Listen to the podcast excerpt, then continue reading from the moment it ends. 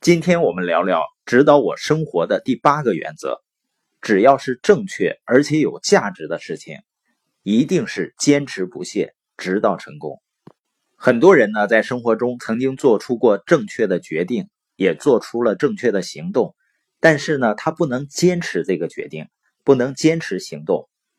我们知道，小孩子呢不成熟的表现之一就是专注性差一些，持续力差一些。我们逐渐长大变得成熟的一个标志，就是我们的注意力能维持长一段时间。大多数成年人呢，能够在一天的时间内专注于一件事情。如果是特别紧张的事情，如果你在做特别难的事情或者解决一个难题，你的注意力呢可能会保持几天。如果你找到一个能够在一年时间内专注于一个目标、一个任务、一项活动，这个人呢就相当不同寻常了。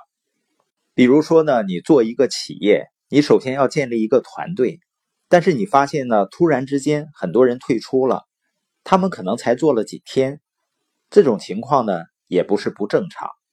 正是因为如此，很多人才无法成功。所以呢，你需要领导他们。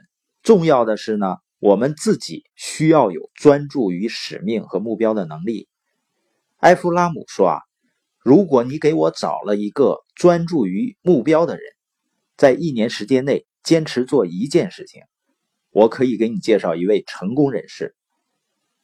他能够在自己建立的事业上创造巨大的动势，甚至他离开几年也不会有任何问题。如果你能够找到专注于一个目标或任务坚持十年时间的人，我可以给你介绍世界一流的成功人士。各领域的大腕，位于金字塔顶尖百分之一甚至百分之零点五的人，所以关键呢是要保持专注和坚持。尤其是你作为一个团队的领导人，有的时候一遍又一遍的重复同样的信息是非常必要的。比如你在推广你团队的研讨会，你一次一次的向团队成员重复这样的信息，你对自己说的话呢都感到很无聊了。心里想呢，这些话已经说过几万遍了。往往这个时候，你所带领的团队才刚刚开始吸收你想传达的信息。你一次一次的沟通，来表达学习成长的重要性。当你开始感到疲惫了，疲惫到不想再和他们说起这些培训的时候，就这个时候，他们才开始说：“也许我们应该去这个培训。”你向团队成员解释如何做好一次成功的商业计划的讲解，你解释了十几次之后，也许会有人尝试一次。你讲了那么多次之后，他们会觉得，也许我应该去试一试这个计划。当然呢，这种重复啊，并不是说你就变得讨人厌，那是有差异的。差异在哪儿呢？如果你是以自我为中心，你的重复呢，只会惹人讨厌。